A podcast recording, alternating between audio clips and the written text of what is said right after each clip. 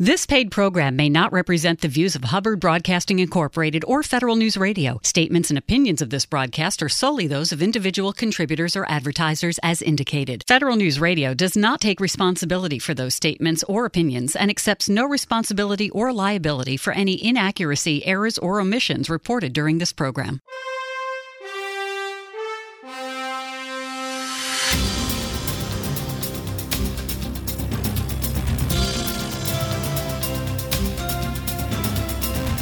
Welcome to the Business of Government Hour, a conversation about management with a government executive who is changing the way government does business.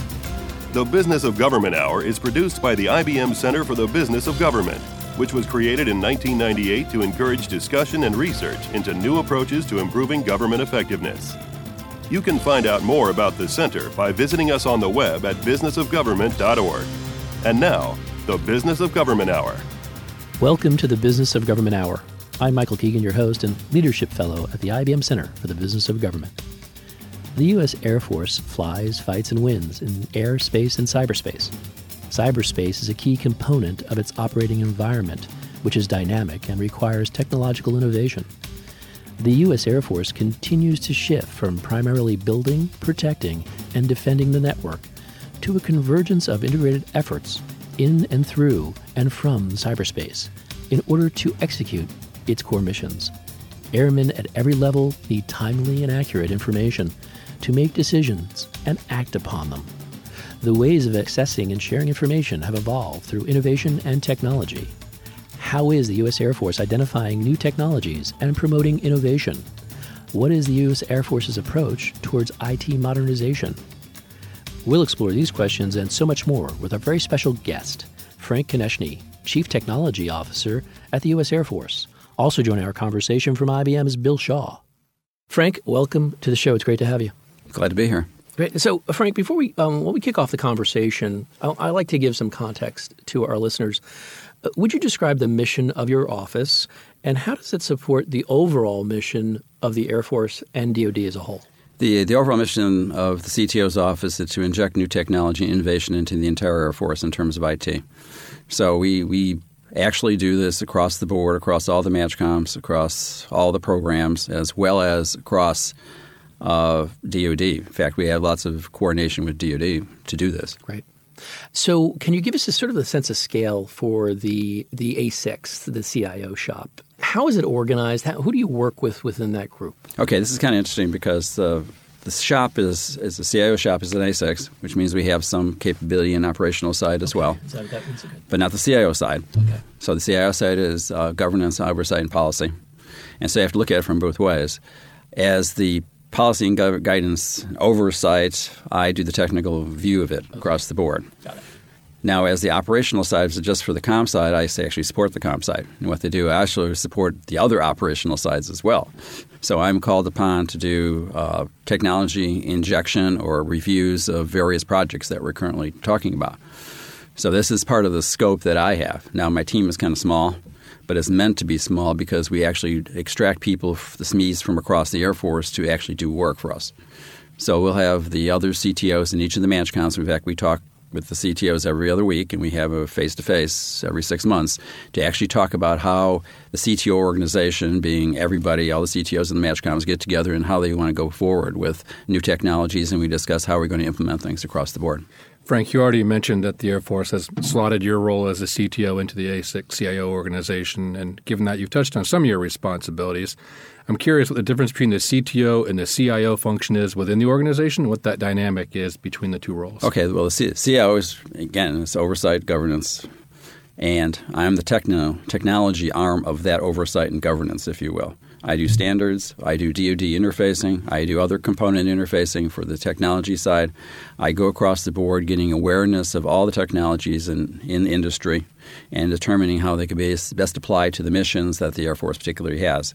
And we do this a lot. We talk to three to five vendors a week based upon technology areas that we want to investigate. And we actually go further with them in deep dives at times, and we invite other people from like the other two letter organizations to be there with us as well as the CISO, depending on what's really going on, depending on what the project is. And then we refer them. We refer them to other components within the Air Force as necessary, and we say, hey, you guys need to look at this because this is something interesting. We also look at it from the viewpoint of uh, roadmaps that we have to plan out for the Air Force. Because sometimes we see technology that does not at, at the face value would not be applicable, but could be extended to do various things. In fact, one of the, and I won't mention who, but we actually, they came in and told us they were doing this particular thing. And we said, hey, that's really great, but that's not what we want. We want this other little piece that you, you think you're doing as a subordinate piece, but that's really the piece we want. And they have actually, we're actually using them right now for that other piece because it worked really well. And they didn't realize that. It was an identity management piece. But it was, it was surprising that, know, they never thought about that. And all of a sudden they're pushing that and they're selling it to other components in the Air Force. So it's kind of interesting how that actually plays out. So, you know, you mentioned technology. Does that include, just for our audience, does that include software, hardware? Is it? Yes. What, what does that yes. mean? yes and yes. yes. Okay. Yes. so it's all that, the whole kit. It's all that. Okay. So uh, thanks for that context. So, you know, in your role, what are some of your key, say, management challenges that you've faced, and, and how have you sought to address them? Well, I think the, the chief management talent challenge is basically how do we coordinate across the Air Force with this technology? I mean, we develop a target baseline, which is supposed to be the, the two to five year out technologies that we want to produce that we want to go forward with. And this is a futuristic view. It is not a current view. Okay. And as we say, it's two to three, two to five years out. We find that that's close enough to being reality because everything changes in six months in the IT industry. So we want to push it. Say, here's what we want to do. And we do it for various things like. Uh, uh, some of it was for data management. Some of it was for uh, uh position navigation and technologies. Some of it's for artificial intelligence. Where we want to actually go and what tool sets when we see the tool sets, we determine, hey, that's really where I think they're going to, but they may not be there yet. And so this is a target that says, here's what we want to get out of the, baseline. And this target is open. It's not a closed target. We actually push it out to, uh, well, we pushed it out to LCMC a while ago as then they're supposed to do implementation baseline. That's currently being swayed into a ITSM kind of a role that we're doing at uh, through CIO's office now. And so the inject will be in the ITSM process of here's the technologies you want to go forward with and how are you going to manage those in, in requirements for the new budget and things. So you've been in the, the role for, for some time now. You've seen a lot of changes across the organization.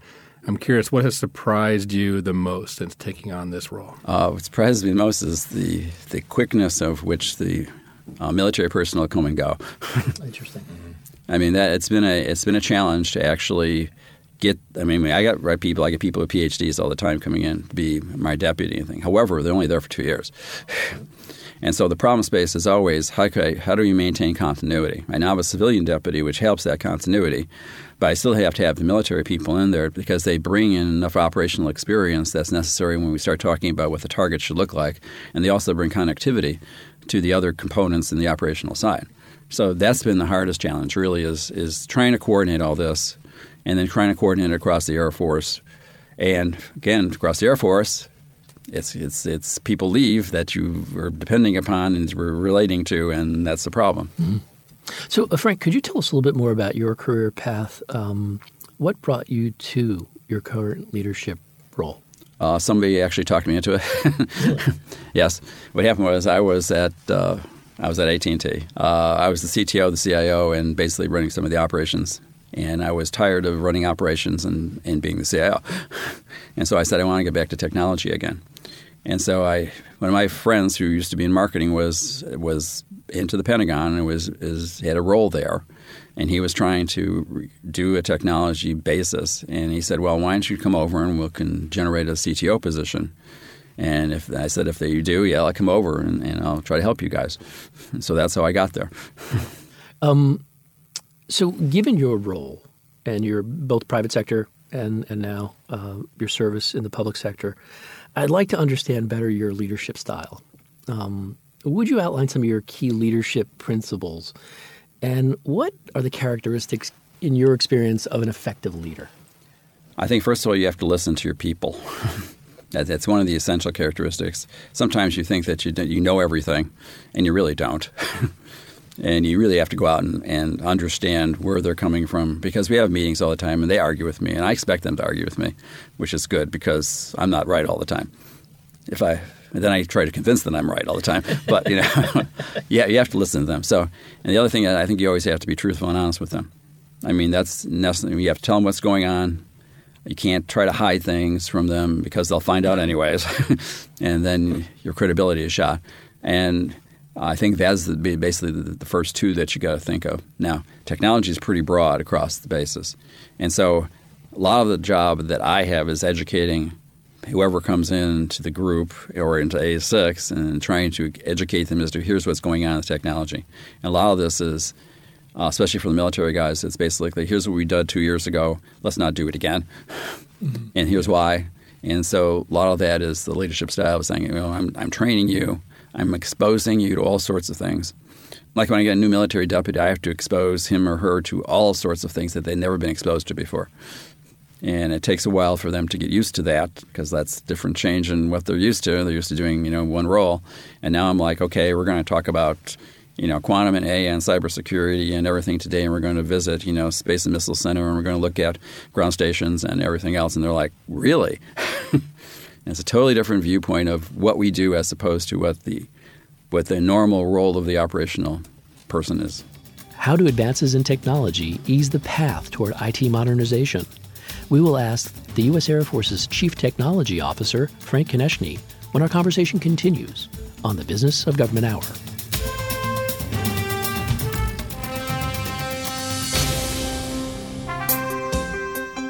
The federal government can reduce costs while improving services by adopting private sector cost reduction strategies and technologies to achieve similar benefits in government. Check out the IBM Center Special Report, Transforming Government Through Technology it outlines how technology based reforms can reduce federal costs by more than a trillion dollars over the next decade. Download Transforming Government Through Technology and all center reports at businessofgovernment.org. How will this office drive the future of IT modernization? What's next for shared services in the federal government? Join host Michael Keegan on the Business of Government Hour as he explores these questions and so much more with Beth Angerman, Deputy Associate Administrator, GSA's Office of Shared Solutions and Performance Improvement. That's next week on the Business of Government Hour. The Business of Government Hour, Monday at 11 a.m. on Federal News Radio 1500 a.m.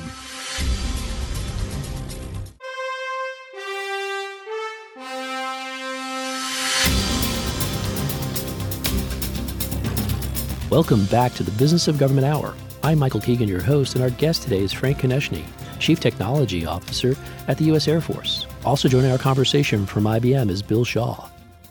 So, uh, Frank, what is your uh, strategic technology vision? And where I'm going with that kind of question is uh, basically, could you outline your uh, key strategic priorities? Gee, that's what everybody wants to know. However, it changes. Uh, let's, let's talk about in generalities uh, we're always mission focused. Mm-hmm. And so when we look at uh, my target baseline, for instance, we base our targets on uh, use cases and scenarios that the operational community gives us. So, for instance, we'll be talking, we have one on mobility and everything else. What does it mean for mobility? It's a use case. And so we look at the strategic plan is to try to alleviate some of the use case issues that we have from the field. And that changes I mean, we do talk two target releases a, a, year roughly, and so we get different things every six months. Mm-hmm. And so strategic direction is kind of rough to say because everybody wants me to say, okay, here's the document, go follow it. Well, that's the old way of looking at things. I mean, we don't like to produce documents and say here because it, the shelf life is, is too fast and they just don't bother reading it. So, so it's a push to say, the operational community, tell us what your problem spaces are. Don't tell us the solution we will figure out in a target baseline what your capabilities should be that you should be delivered to you, and therefore we'll probably field those capabilities. And that's the way we're playing it right now. Mm-hmm. So, you know, what are some of the key, and you may have hinted at it, but I would like to sort of, yeah, what are some of the key internal and, and external drivers and trends that sort of inform or shape your vision for your office? It's, and that's hard to say too. Yeah. I mean, it's it's the, the, internal, I'll tell you what, what usually happens is we come up with something in the target baseline, and two years later, everybody says, hey, that's a great idea. Two year cycle of which people absorb things. Mm-hmm. I mean, two years ago we said we we probably talked about this. We had, we, had, we said we, we need to take our handle on data because we're having a problem with data. So two years later, we have a CDO now. Okay, it's it's a two year cycle of saying we have a problem space, and it's hard uh, the drivers are still the mission. Yeah. I mean, we're changing the mission. We're changing the way we actually do missions. We're setting up mission defense teams now, mm-hmm. as opposed to uh, just looking at the network per se. Now, that's driving a whole set of more capability requirements at that level. So we talk about a mission thread. What's the mission thread? Yeah. You know, what does it consist of? Well, initially the focus is on, oh, the airplane is part of the mission thread. Okay. What about all the other ancillary things that support getting that airplane off the ground? That's part of the mission threat. So the initial focus is on okay, let's look at the mission threat. But then we talk about okay, what is the risk factor for all the things that make the mission threat up now? And what tool sets and what capabilities you have to do to grab those mission that capability that, that risk factors for all those and come out with a risk factor that says here's the risk factor for actually this mission now. And so that's that's kind of like how we play it. It's going to be a mission. We're very much mission oriented now. Yeah, Frank, many of your your business systems, your mission systems, they're running uh, on legacy systems. That is a good thing. It means they've been out there, fielded, successful, sustained, filling a, a mission requirement. But we know you are looking at modernization. We know you're looking at and have started a series of cloud migration initiatives across the Air Force. Can you tell us more about your efforts in migrating to the cloud and, and really a multi part question? You know, what is the Air Force's approach to using the cloud going to be in context of other larger DoD initiatives, and, and really what is next for the Air Force in this area? Well, we are using the cloud. A1 is set up or, its own organization to actually do the migration, support the migration. We have H, LCMC setting up the MSO basically to support another, the other side of the migration efforts to do this. And so we realized at the beginning that we had to have some organization support the migration that was different from the PMOs because they had no idea what it meant to migrate. I mean, they had no idea. They had no costs, no idea what the cost is, because we'd always get, well, how much is it going to cost me to do this, and do I have it in my budget? And a lot of times, you know, we would say we don't know the cost, and they say, well, I can't put it in my budget. So you have a chicken egg situation going on immediately. And so now that we have some support, we, we have some ideas of how much it actually costs to migrate based upon history now of actually doing this. And so the idea is to move to multiple clouds or use also software as a service, which we have for one of our our uh, military personnel applications right now. We're actually running that, and that's been working fine. So the eventuality is to start moving things out to a particular cloud. Now the clouds for us are two places, or three places. It's DoD clouds, commercial clouds, and clouds on the bases. The Air Force philosophy is that we fight from a base. So, therefore, any mission critical applications that have to be run at the base have to be at the base. So, if the COM network goes down or is is uh, denied service to us, whatever, we cannot link to a commercial cloud or a DoD cloud because the COM network may be out. So, the base has to operate independently of itself, of everybody else. So, so the idea is we have multiple clouds that we're having. And people get very upset about that when we say, oh, yeah, we're going to cut ourselves down to 126 clouds. You know, and they're like, what do you mean 126 clouds? You know, we have three two DODs and we have three four commercials. I mean, what are you, going to do? 126? Well, that's the way that we have to fight and they and we, we explain, okay, we have certain apps that have to set at the base, like you know fuel management. I sorry, it can't be centralized because it's just one of those things that we do from the base. And so there's things like that that we we do. So the philosophy is to go to a cloud. Now there's another philosophy too. As we have legacy systems out there and they are difficult to actually migrate to the cloud, what uh, mobile applications can we actually put on top of them to actually do a mobile version of this that allows them to look like they're in a cloud? And so we're talking about A4. The logistics side is actually doing one of these right now. They're linking to a legacy app. Uh, legacy app is rather complex logistics wise. Has multiple screens. You know, it's standard old legacy app. And so they're actually porting it down to a, a phone level or a pad level capability where they never see the screens. They just see data entry points and exit points and searches, and they get the information back from the legacy. So that's the other part of the modernization is how do I maintain the legacies because I can't instantaneously migrate them to a new capability. And so this is the way we're talking about modernization. You're also about to engage on a, a pretty massive effort, enterprise IT as a service, that will introduce new capabilities from industry, being industry led, and, and you guys have stated very clearly the purpose is to allow you and the airmen to focus on higher value key initiatives across the Air Force and let industry yep. focus on some of the commodity levels of IT. How will that involvement of industry uh, affect the day-to-day operations for you, the CIO's office, the CTO's office, et cetera? It's going to affect the operational guys for sure.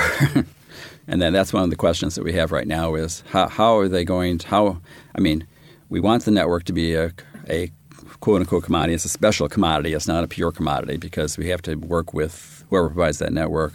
We are still the defenders of that network. And so the question is, what does that mean when we can joint unison? Because if you take any of the commercial wireless networks out there right now, you know, the LTEs, we can't say, guess what, I want to I want to grab stuff off your network. And so this is going to have to be a relationship that we have when we start going forward with this.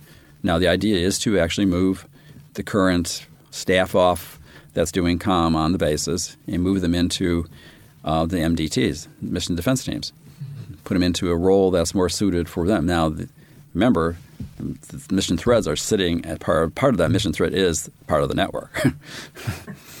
and so the question is, how is they going to play with this mission thread analysis when you're giving the commoditization of the network out to somebody else? So we're going to have to work through that as, and that's one of the issues that we have to work through when we start actually coming out with the contract and looking with who gets the event, who actually gets the award, and how we're going to play this we had a little bit of a discussion yesterday as where the limits would be. But again, this is going to be a pathfinder effort because we've never done this before. We spent a good bit of time talking about modernization. How has technology eased the path towards your IT modernization efforts? You know, can you talk about some of the, the successes the Air Force has had with modernization? And then, really, maybe most importantly, what still needs to happen to accelerate modernization across the Air okay, Force? Okay, there's, there's two ways looking at modernization. How can I migrate my old applications, and what can I do to generate new applications? For the for the old ones, we talked about uh, auto auto provisioning out to the clouds. We've, we've, we've fielded some of those capabilities already. We're trying to field some more, so it'd be easier to actually provision out, provision out in a in a secure manner, so that all the platform is stigged already accordingly, so you don't have to do that work. So we're working with that as well. The new side is you know DevOps. What can we do for DevOps for new systems? We're talking about uh, doing a process for DevOps that will basically get most of the ATO credentials done already for the RMF, risk management framework.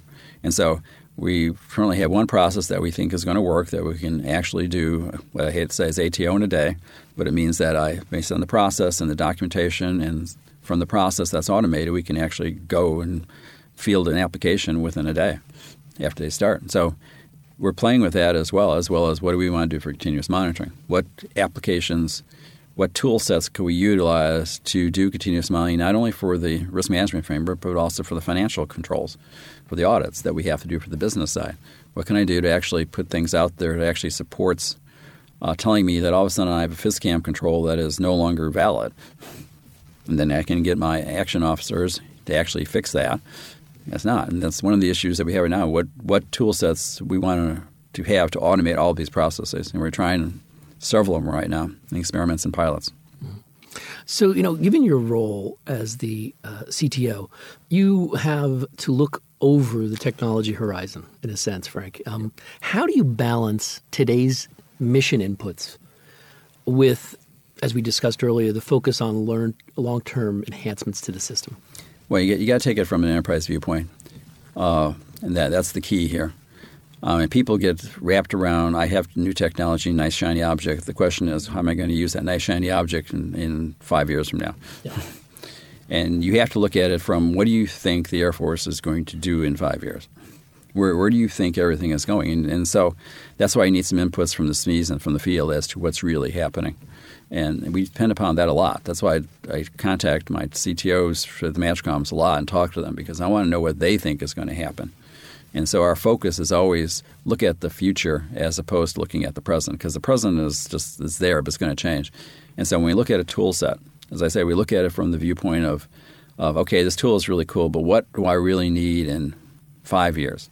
Like we talked about, you know, having risk management for the for the mission thread now. Now, nobody's, I mean, we keep telling you, here's what we want. Can you do a risk uh, status for each of the components and add them together in such a way that we can determine what the mission threat is and then determine the risk factor and then tell me what the mitigation strategies are for that, that if I get an attack vector of the site. What, what can I do automatically? And so we're looking at it from that viewpoint of, you know, I know that we don't have all MDTs established, and I know that we don't have the risk, but I'm telling you, the field, we have to say, yes, this is what our goal is to do. And that's some of the goals that we actually push out there and say, this is part of the target. This is what we want to see. And that's just, you always have to look at it from an enterprise viewpoint as to what's happening. And then you have to look at it from the enterprise viewpoint what DoD is also doing. And how do you do that? How do you kind of? I spend a lot of time in meetings with DoD. yes, I mean, you know, we always like, like to drive the DoD agenda to be the Air Force agenda, mm-hmm. and you know, you can do that sometimes, and sometimes you can't. And but it's, it's the question of you know you have to have that that interchange between the two to say, yeah, I think this is what we need to do, or or you know, DoD comes in and says this is what we need to do, and yeah, okay, we can work with it. What is the U.S. Air Force doing to identify new technologies and promote innovation? We will ask its Chief Technology Officer, Frank Konieczny, when our conversation continues on the Business of Government Hour.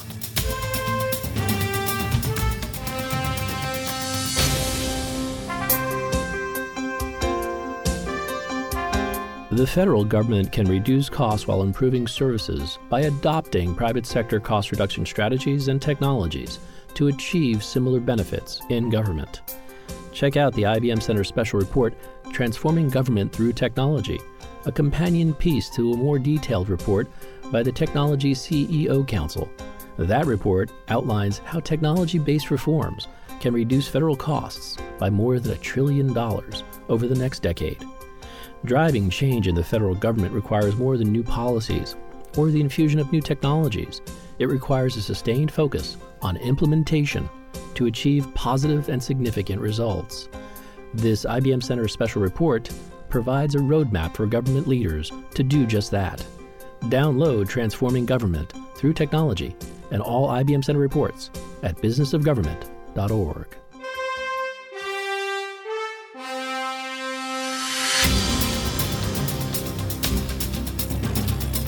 Welcome back to the Business of Government Hour. I'm Michael Keegan, your host, and our guest today is Frank Konieczny, Chief Technology Officer at the U.S. Air Force. Also joining our conversation from IBM is Bill Shaw. So, uh, Frank, as the CTO, uh, you are no doubt ahead of the curve um, on the continued implication of the Internet of Things, uh, uh IoT. And so, to that end, could you tell us more about Air Force's mobility strategy where do you see the Air Force taking mobile connectivity over the next few years? All right. The uh, it depends on what you define as mobile. This is always good. this is always a good start. Yeah. Uh, we're basically defining all IoT as mobile. We define pads as mobile. We, in fact, we at the point we're defining some of the laptops as mobile because they're flat and small enough that it looks like the looks like a pad. And so the question is, how are we going to manage all this mobility? Some of those who have IP addresses are somewhat easier to manage than those who don't. Many of the IoT sensors that we have don't and have bunches of protocols. And so the mobility strategy is we're going to try to manage and authenticate all IoT devices that we have and determine how we're going to use that data across the board for uh, for mission analysis as well, as well as for risk analysis. And as we get farther down the path, and we've gone down this path excuse me, a while now with uh, looking at uh, what are the available gateways that we can stick mobile IoT devices into? What is the MDMs that we actually have to have? We've already developed a capability document for what we believe is the MDM that we have to have, and we'll probably not have a single MDM in the Air Force. We'll probably have multiple MDMs in the Air Force, and we may get them as a service as opposed to actually maintaining them ourselves. This is what because we as we go down, we want to have lots of things as a service as opposed to having airmen actually do things, just because they, they should be working on mission, not on what we call a quote unquote commodity, which is not really necessarily a commodity, but it's it's close enough. So the strategy is basically go and say, okay, we, we have lots of devices. We have to connect connecting these devices into our networks now as to what they actually mean. LUM are there already. LUM are IoT sensors on, on vehicles as well as IoT sensors on cameras and emotion detectors and everything else. What does this mean as a mission? What is our risk analysis going to be? And therefore, we get into some data analytics now as, as opposed to anything else. This is a a flood of data that's going to come in. And my, my favorite one is when you talk about mission threads, I'm always like, okay, if I have an IoT sensor on the on the tanker truck that's fueling the aircraft, and it's for the, the tire sensor, and the tire sensor comes back to me and says, "Guess what? It's a flat tire." Do I believe it's a flat tire, which will take out the truck, or do I believe it's an attack? so the question becomes, how authenticated is the data that's coming across that sensor? Do I have to look at prior history to say, oh, it's been it's been going low for the last week, and therefore I believe it's real or not? And what do I take as a summation of all the IoT sensors that I have to determine is this going to be a truism or is it a falsism? Because all of a sudden my risk profile for my particular mission thread now is is is turning yellow to red. If I can't get a truck there to fuel the aircraft, it's not going to get there. So it's a question as we play this as to risk profiles and everything else associated. So the mobility strategy is kind of a broad strategy that says I have to bring in mission threads, I have to bring in risk analysis, I have to bring all this into my strategy now because I cannot just assume that all devices are okay. And then we get to mobile devices, we talk about what authentication I want to have. We're talking about multi-factor authentication. Multi-factor being that initially, you know, we had, we had CAC sleds for all our, our mobile devices, and we all hate CAC sleds. So the question is, what do I have to have? And the answer is, it depends on the data that you're actually viewing. I may give you access based upon, uh, you know, your fingerprint with derived certs, but then again, you know, if I have some really critical data, I may want other authentication mechanisms that you have in your device. I may ask for your retina scan. I may may actually do it in the background so you don't have me doing it. Maybe your motion detector, your gait. So we're trying to figure out what is the best strategy for for releasing data on a mobile device. Again, it's going to have to be based upon what the data is because now we're going from the viewpoint of data is critical Applications are critical actually data. We're defending the application and the data and concerned about the risks associated with that. And the network is there too, but we are very paranoid about the data. So, you know, um, in, given your background, given your current role, what constitutes true disruptive change versus, say, simple evolutionary improvement? If it upsets people, it's true disruptive change. I mean, that's that's really the bottom line. I mean, we, we talk about like uh, how, how what is disruptive to you? Now people will think that network and enterprise IT as a service is disruptive. Mm-hmm. We've been talking about it for two years. Yeah, that's true. Yeah. now, is it evolutionary or is it disruptive? I mean, right. half the staff think it's totally disruptive. they can't cope with it because it's a total change in environment and how they're going to actually manage this. Okay. Uh, industry, it's probably evolutionary mm-hmm. out there in the commercial side. I mean, they've been talking about it for years. They kind of got to that point, and they're doing it. So it's it's your viewpoint of what's upsetting to you more than anything else. Because when we talk about you know uh, ATO in a day, that's yeah. disruptive. Yeah. Now, you know, I talk to the people out there who are doing DevOps, and they're like, "Oh yeah, we do this all the time." so, so it, it is totally context driven as to what's disruptive. As we talk about disruptive change, innovation, modernization, clearly the key is to access it quickly and implement and execute it as quickly as you can. And the long pole in the tent, as we all know, is often the reality of federal acquisition. And to, to that end, you know, how are you leveraging the emergence of OTAs such as DIUX? Uh, how are you balancing when to la- leverage those rapid acquisition vehicles versus traditional FAR-based acquisition? And what's the, the long-term vision for the Air Force in terms of DoD 5000 OTAs and how those can all be combined to position you to quickly take advantage of those technologies? Well, uh, DIUX believes that they have the process now of going from an OTA to an actual procurement contract or sustainment contract already. I mean, they kind of done it with uh, Transcom already with their one contract. So they believe that that's the way to go. Uh, we'll have to see if that's going to stand up sufficiently, but that would be very interesting if it would, because the OTA is supposed to be the the uh, competition in in the place of I know a regular RFP or proposal, or whatever, because it's a physical proposal in essence. You're actually testing out the capabilities. We use we use OTAs. I mean, we try to use OTAs all the time. We use CRADA agreements. Uh, we use testing agreements. The same thing. We we are trying to find various ways of evaluating tool sets before we actually want to procure the tool set. And this is what's important because I mean, if you put out an RFP and you try to make the capability and whatever, you come come up with an issue of do I really believe what's in the paper? and you know, some of us are have death by PowerPoint. You know, so we're like, okay, I need to test it out. Now, a lot of times procurement says I have to do a bake off and whatever, and that takes year or whatever, and technology changes rapidly within that year. So, like an OTA is kind of a very interesting vehicle to actually do that bake off, if you will, right away and does it does test test the tool set out of what you want to do. Like we have a testing agreement, with the same thing. We can do a testing agreement that basically says uh, we want to test out the, your device and show us what it's like. Now, the other problem we always have is that the device has to be accredited to be on the network. And that's where we get into some of some other issues of, you know, if it's not accredited network, we still do the OTA. The question is, how can they become accredited on the network easily? Now that's because now we get into disruptive issues. how disruptive do you want to be with the accreditation process or whatever? Do you want to red team that device and assume that that's sufficient enough to do the accreditation, or you want to go through the standard process for it or not? That's some of the issues that we have to tackle with when we go forward. Yeah, I think that that we are trying to figure out a way to to still have open competition and evaluation and still come out with the, a tool set that supports the, the mission fast enough that it's not old by the time it actually gets there.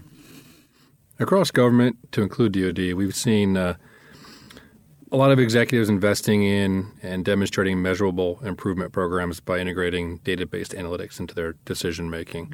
Can you tell us more about the efforts by the Air Force to expand the use of data analytics as a tool to drive decision making? And then, how advanced are the analytics improving operations, and, and what are some of the key challenges you see in this area across the Air Force? Well, I think the, the real challenge is that everybody's kind of doing it in the Air Force. you have the pockets out there that are actually doing some of this right now and making decisions based upon it. The, the real issue is what is the authoritative data that they're actually using to make those decisions?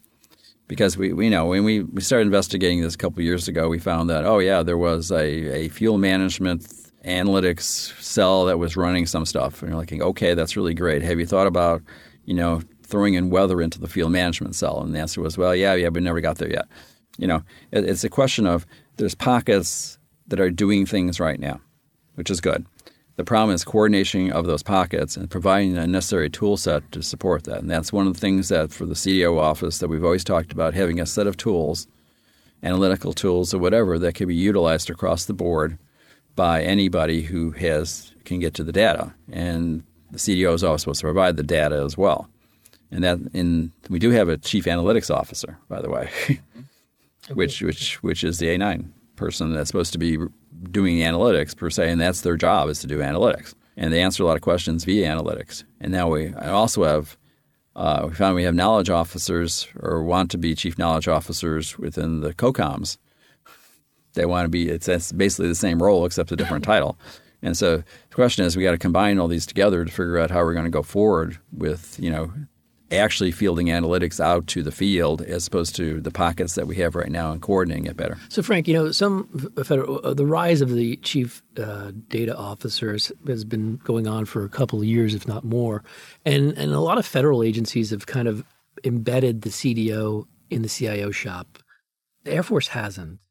I was wondering if you could tell us a little bit more about why that's the case, but more importantly, your perspective on what prompted the establishment of this office would be great. And how do you work together with the CDO? I actually established a, uh, a data panel, the Air Force data panel, two and a half years ago now, because we couldn't find some data.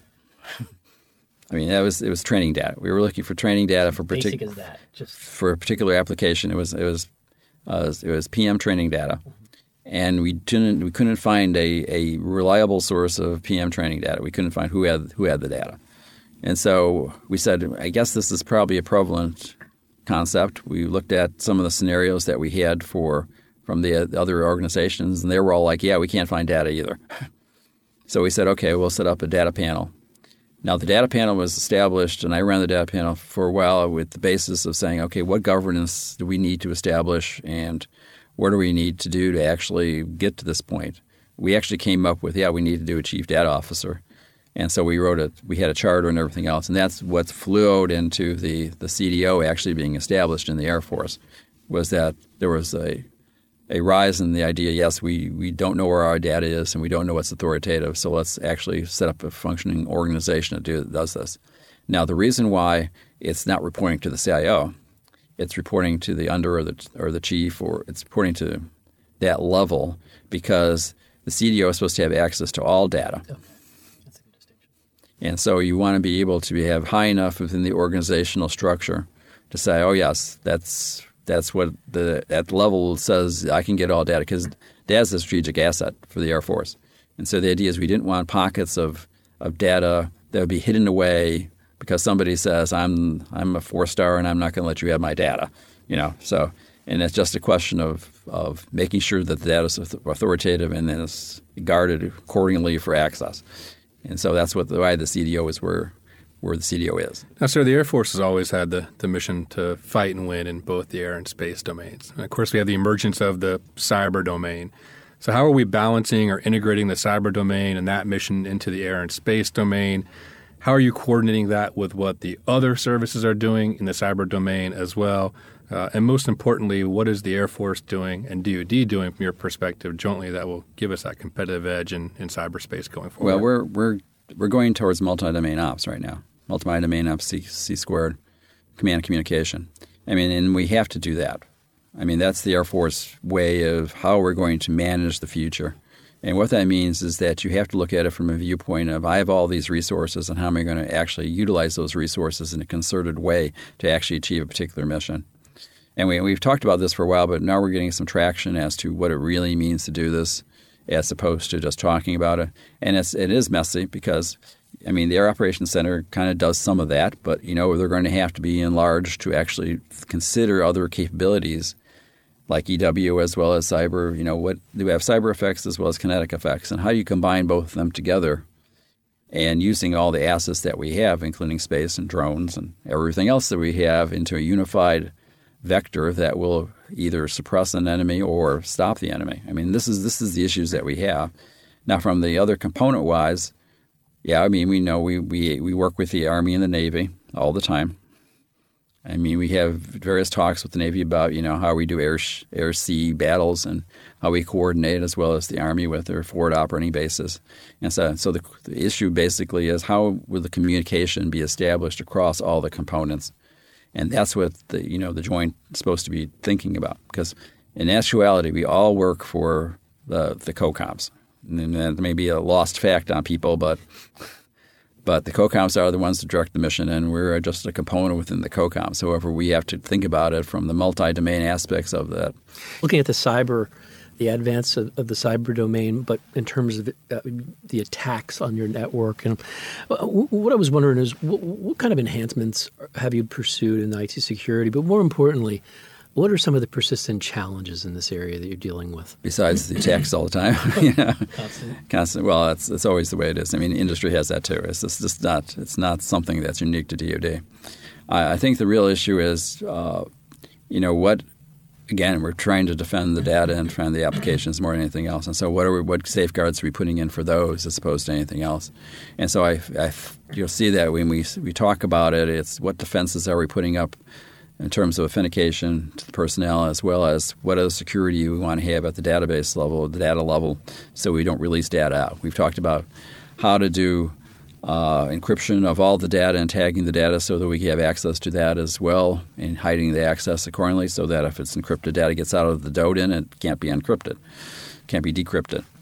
We're trying some of those processes right now as the pilots, and so so the viewpoint is changing from I, I do have to keep the network the fence is up. I mean, it's obvious. You have to do that no matter what. Uh, but some things obviously probably get through the network defenses, and there's ways of doing that. So you have to have to understand that that so it's a multi-level, you know, defense systems you have to have all the time, and so the levels are basically keep going down lower and lower to the data level, and that's that's the way you have to play it. Is just that you know what are we doing across the board? Not we're only doing network defenses. And so you'll see that, you know, the traffic wise, we look at traffic, we look at, you know, extraction, but when we get down to the application, we have to look at, you know, what specific tool sets do we want to have to look at particular traffic flow that are going to a network and ports and protocols, as well as looking at the packets and looking at what authorizations is coming in and validating those authorizations. So it's a, again, it's an enterprise viewpoint of how you have to guard the information. And then the question becomes – we've had this discussion before is what specific do I want to segment out particular applications that have different defense capabilities, different defenses associated and tools associated with it? Do I want to pinpoint down to a particular application and look at all the ports and protocols for that application and the traffic for that application only, and then have different have that same virtualized uh, stack, if you will, security stack for every virtualized application? So I are tailoring my security to the application and the data that's associated with the application now, as opposed to saying I just have one big stack sitting in front that does everything. You mentioned earlier 150 plus bases need to operate independently when they have to. Uh, we know there's a lot of similar work being done at, at each base sometimes. Have you guys looked at all and doing any pathfinders to look at how AI or advanced analytics can help with processes where automation could be used to allow you to again repurpose some of those key Air Force personnel to, to higher value? Oh yeah, all the time, all the time. I mean, and that's the purpose. I mean, it's, it's to look at what tech, techniques we can actually use across the bases. And when we look at the bases, we we find that there are some applications that are the same across the bases. It's just it's just one of those things. Again, though, we can't delete that application from the base because there's no way for the base to communicate to an application that's outside the base. However, you know, uh, productivity wise and mobilization wise, we're always looking for new ways of doing things like fuel maintenance and things and fuel management. Aircraft maintenance is a big deal using analytics to do aircraft maintenance for the engines and things. And you know, it's it will that's being replicated across. You probably have to replicate even more as we get more and more into to data analytics and everything else associated with that. And we get better and better uh, data streams, if you will, to support all that analysis that we have to do. What makes an effective CTO? We will ask the U.S. Air Force's Chief Technology Officer, Frank Konieczny, when our conversation continues on the Business of Government Hour.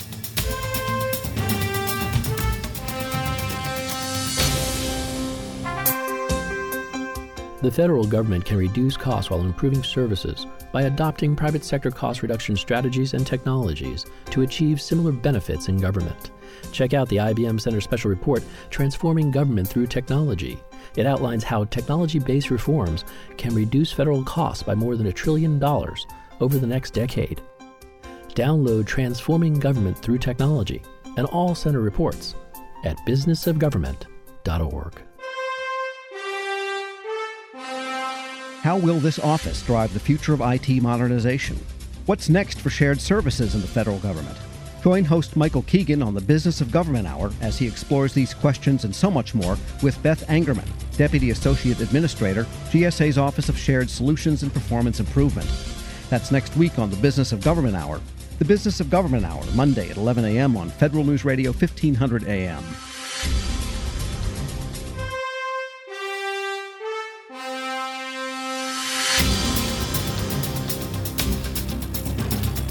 Welcome back to the Business of Government Hour.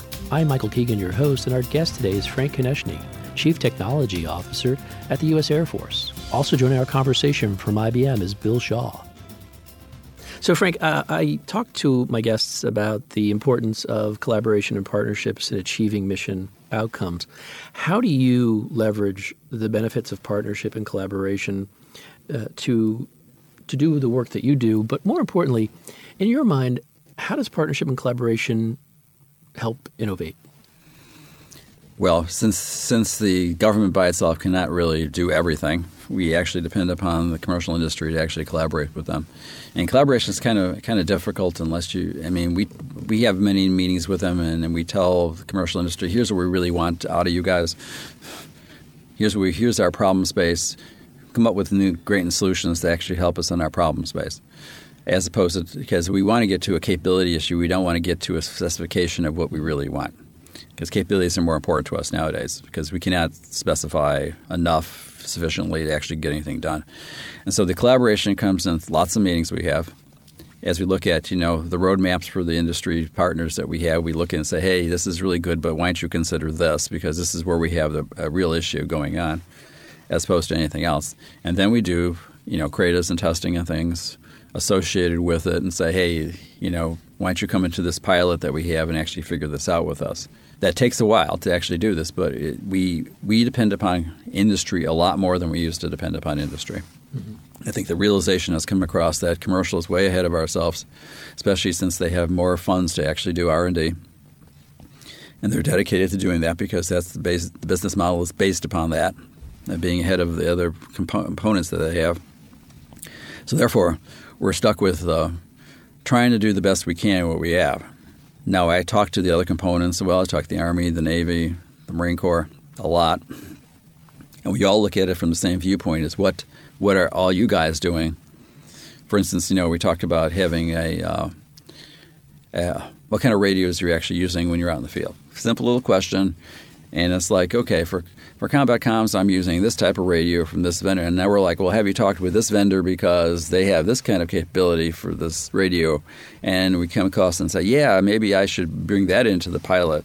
And so we play that game as well as, you know, we communicate with each other as to what everybody's doing because we all have to be in the same fighting game as it will, and we have to communicate with each other. So we actually talk with each other internally across the components as well as our external partners when we talk with industry. So, you know, I, I, I was wondering uh, the CTO position itself um, sort of evolved. Um, how has it, in your mind, evolved to being that of a trusted advisor uh, in your role? And more importantly, what's what makes an effective CTO? What kind of qualities? Okay, let's talk about trusted advisor.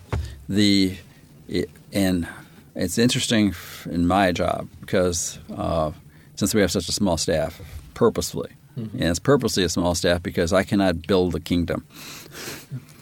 And so everybody's like, okay, he's here to help me. He's not here to take away resources and people and everything else.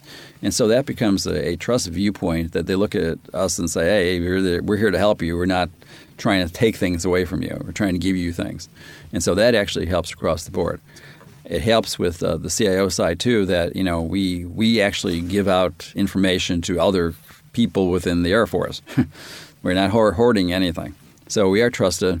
Uh, I basically do a lot of vendor management myself now because the CEO likes uh, me as a, a, group as a coordination point across all the vendors because we see them all and we all know what's going on.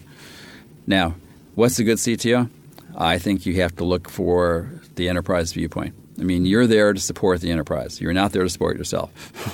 and that and that's one of the problems that you think people have at times. They're the, you know, a lot of times they go to research labs and they're there to support themselves. They come out with cool ideas that nobody in the, nobody really needs, but it's really a cool idea. And so we're going back to what mission do I have to support across the Air Force? And that's what a CTO has to do. Even in industry, when I was in industry as CTO, I had to support the missions across the, you know, the company. It wasn't that oh I have this real cool idea. I mean, it had some real cool ideas, but it wasn't going to support the company. So a lot of the ideas come out based, you know, just that. What can I do across the board? And that's what people have to think about. They just can't think small. They have to think large and understand that a lot of people are going to complain to you yeah. all the time. I mean, you know, they're like, I have this problem. Why can't you solve it? And the answer is a lot of times the CEO has the same problem. It's a question of, uh, for the enterprise, this is what we're going to have to do. It may not be what you want to do, but across the board, this is more effective across for the enterprise. And that's the viewpoint you always have to take. So you've mentioned one of the, the key roles is scouring industry, looking for new technologies, emerging technologies. You meet with industry three to five times a week, you referenced earlier. You hear a lot of stories, see a lot of widgets, a lot of buzzwords, blockchain, IoT, quantum, AI. From your perspective, which of these emerging technologies or others really hold promise for improving government IT and specifically the Air Force mission? Okay. Well, obviously, cloud. Let's start with the basic one. Okay, it's not something that's cloud; it's virtualization of the applications for for resiliency. I mean, that's why it was there. It's for the resiliency of the mission, as opposed to I'm just going to move it because I'm going to be more cost effective. Because you probably, in many cases, will not be more cost effective. But it allows another mission resilience. Again, it's an enterprise viewpoint. Why am I doing this? I'm doing it for resiliency purposes. I have to move things around. If I get an attack, I have to move it quickly. If I have to, I, these are the purposes. Now, AI, we, we believe, is going to take off some of the issues that we have, some of the automation issues. I mean, we're talking about autonomy for some particular activities that we want to do.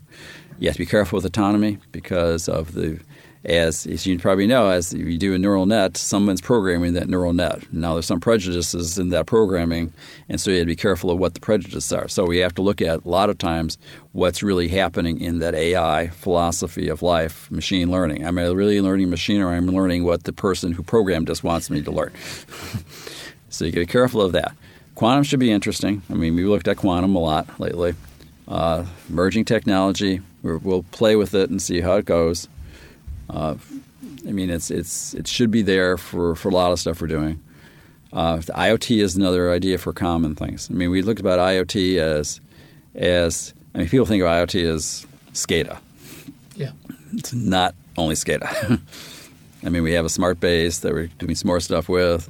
You're going to get to a point where you have a lot of IoT sensors on all the trucks and vehicles and everything else we have. So the question is, how are we going to manage all this IoT? That's going to be another area that we're going to that we're trying to do research in as to what we can do to support that research right now. And we've talked to a lot of vendors about this as to where they should be going with IoT. And, and in fact, we have a, a program that AFRL has that basically starts reprogramming some of those IoT devices at, at the at the bit level to actually do some more authentication right now, because some some IoT devices are really dumb. So, Frank, uh, you've had a great career in the private sector as well, now in the public sector. So, I was wondering, what advice would you give someone who's thinking about a career in the public se- sector? I'd first figure out what you want to do. no, that's that's that's a hard question, but you know you can kind of push it out to an array. Now, or you may want to go to an organization like the Air Force that has lots and lots of things you can do. But but you know, if you're going to go to an agency, you might as well gear the agency. If you're going to be into you know weather, you go to NOAA. if you're going to if you're going to be in some other ones, you go someplace else. the question is, what do you really want to be into? Uh, and there's there's two two veins in that. There's an operational vein and there's an R and D vein.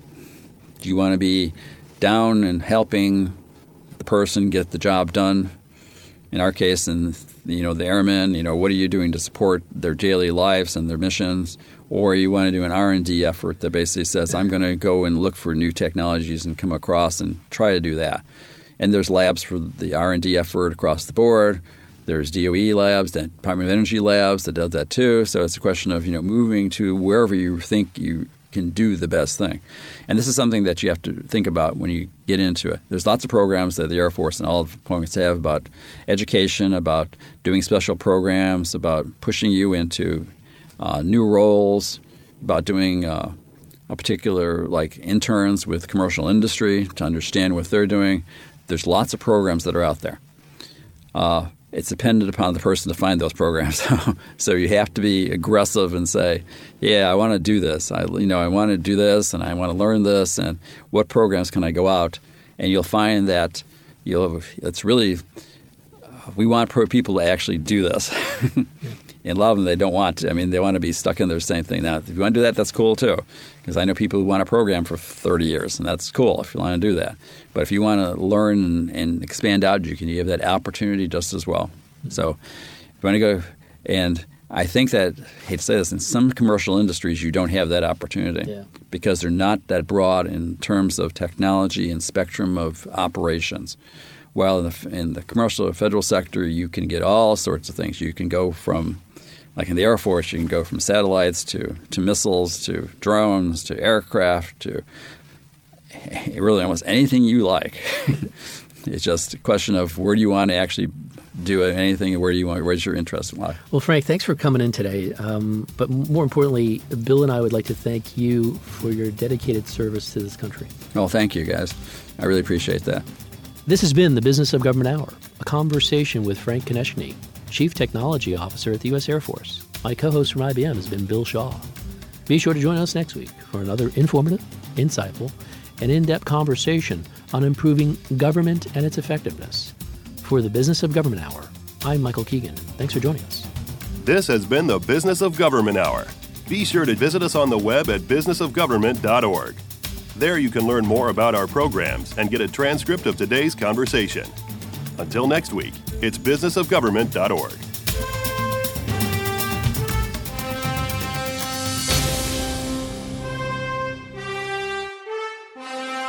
How will this office drive the future of IT modernization? What's next for shared services in the federal government? Join host Michael Keegan on the Business of Government Hour as he explores these questions and so much more with Beth Angerman, Deputy Associate Administrator, GSA's Office of Shared Solutions and Performance Improvement. That's next week on the Business of Government Hour. The Business of Government Hour, Monday at 11 a.m. on Federal News Radio 1500 AM.